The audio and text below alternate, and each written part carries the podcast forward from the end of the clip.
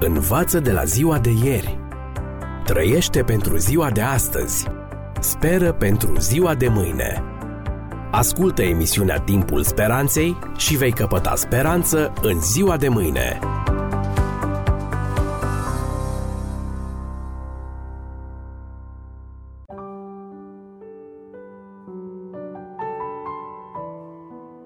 Stimați prieteni, bine v-am regăsit la o nouă ediție a ghidului radiofonic pentru supraviețuire în secolul 21.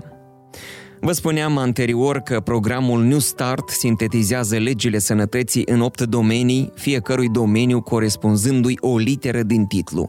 În nutriție e exercițiu fizic, W apă, S soare, T temperanță, A aer, R de la englezescul rest, odihnă și încredere în Dumnezeu.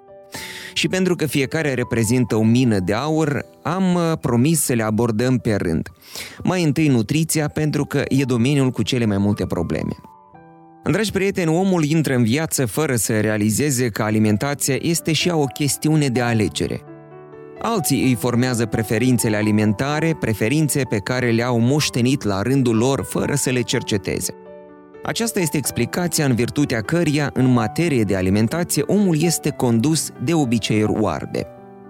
Câți dintre noi știu că 10 lingurițe de zahăr, cât există într-o sticlă de băutură dulce, paralizează 50% din activitatea leucocitelor, pe o perioadă de 5 ore?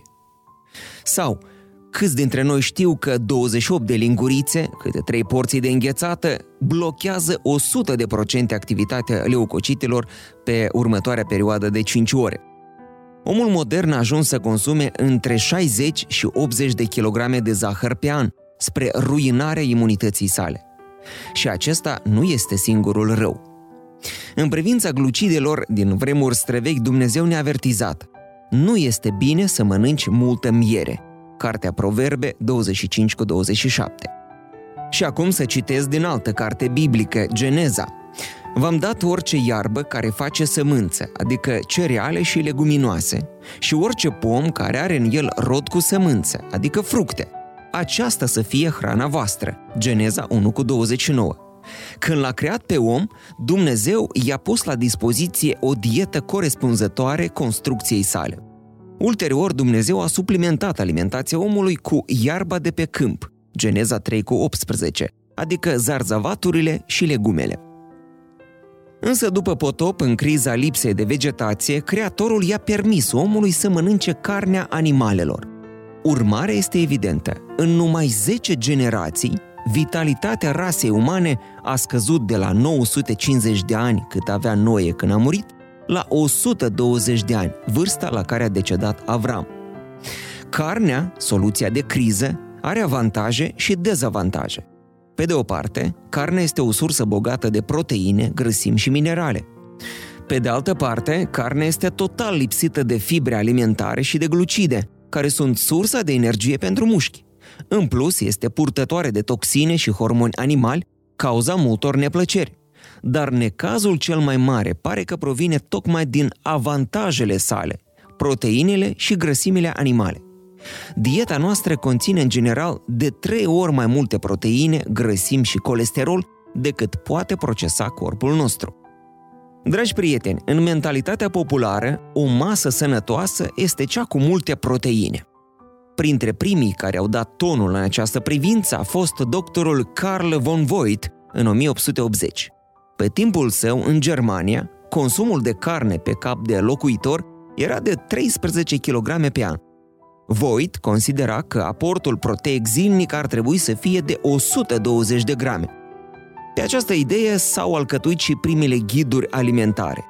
Din 1900, consumul de carne a crescut constant. Și acum atenție!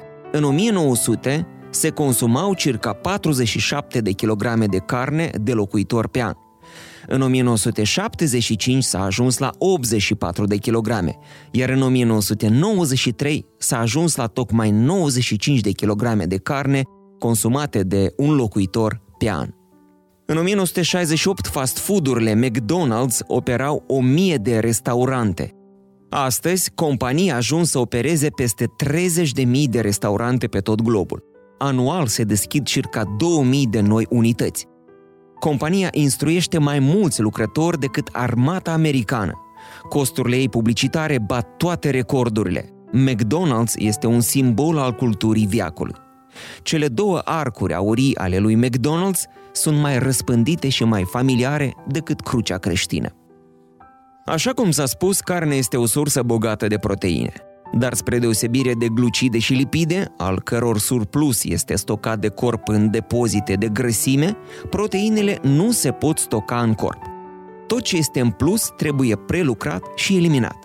Când ele depășesc 30% din necesarul zilnic de calorii, lucru care se întâmplă de regulă în dieta de tip occidental, corpul depune un efort serios pentru eliminarea surplusului proteic. Acest proces solicită mult calciu din mușchi și oase, fapt care favorizează osteoporoza. Apoi sunt supra-solicitați rinichii. Ureia, deșeul proteinelor, favorizează formarea pietrelor la rinichi, urați. Fiind lipsită de fibre, carnea generează constipație. De aici un întreg lanț de efecte negative, polipi intestinali, cancer de colon și altele. Și acum să vă dau un exemplu. Eschimoșii, datorită condițiilor polare, consumă imens de multe proteine, până la 400 de grame pe zi, cât și foarte mult calciu, până la 2500 de miligrame.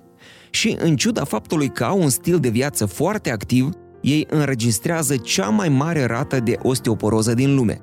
În schimb, femeile din populația africană Bantu, deși consumă doar 47 de grame pe zi de proteine și mai puțin de 400 de miligrame de calciu din surse vegetale, și în ciuda faptului că nasc în medie 10 copii, nu cunosc osteoporoza.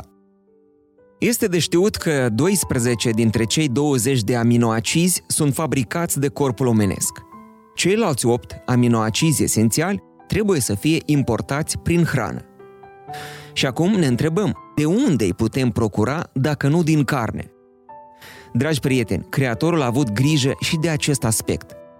A așezat acești 8 aminoacizi esențiali în orezul decorticat, în fasole, porumb, soia, roșii, dovleac, cereale integrale, spanac, migdale, mazăre, năut, linte, alune, Apropo, bobul de soia conține toți cei 8 aminoacizi esențiali și depășește chiar și carnea în cantitate de proteine utilizabile de corpul uman. Dragi prieteni, din vremuri străvechi, Dumnezeu ne avertizase de două ori. Când vei dori să junghi vite și să mănânci carne, să mănânci din ele cum se mănâncă din căprioară și din cerb. Deuteronomul 12 cu 15. Tălmăcit, mesajul sună astfel. Vitele le ai în curte, le poți tăia și mânca oricând și oricât de mult. Dar nu tot așa e cu căprioara sau cerbul. Să mănânci din căprioară sau din cerb este o raritate. Și atunci, acesta este mesajul. Mănânci carne doar câte puțin și foarte rar. Acestea am vrut să vi le spun în această ediție. Voi continua și data viitoare să vă dezvălui alte mituri gustoase atunci când va sosi din nou timpul speranței. Învață de la ziua de ieri. Trăiește pentru ziua de astăzi. Speră pentru ziua de mâine. Ascultă emisiunea Timpul Speranței și vei căpăta speranță în ziua de mâine.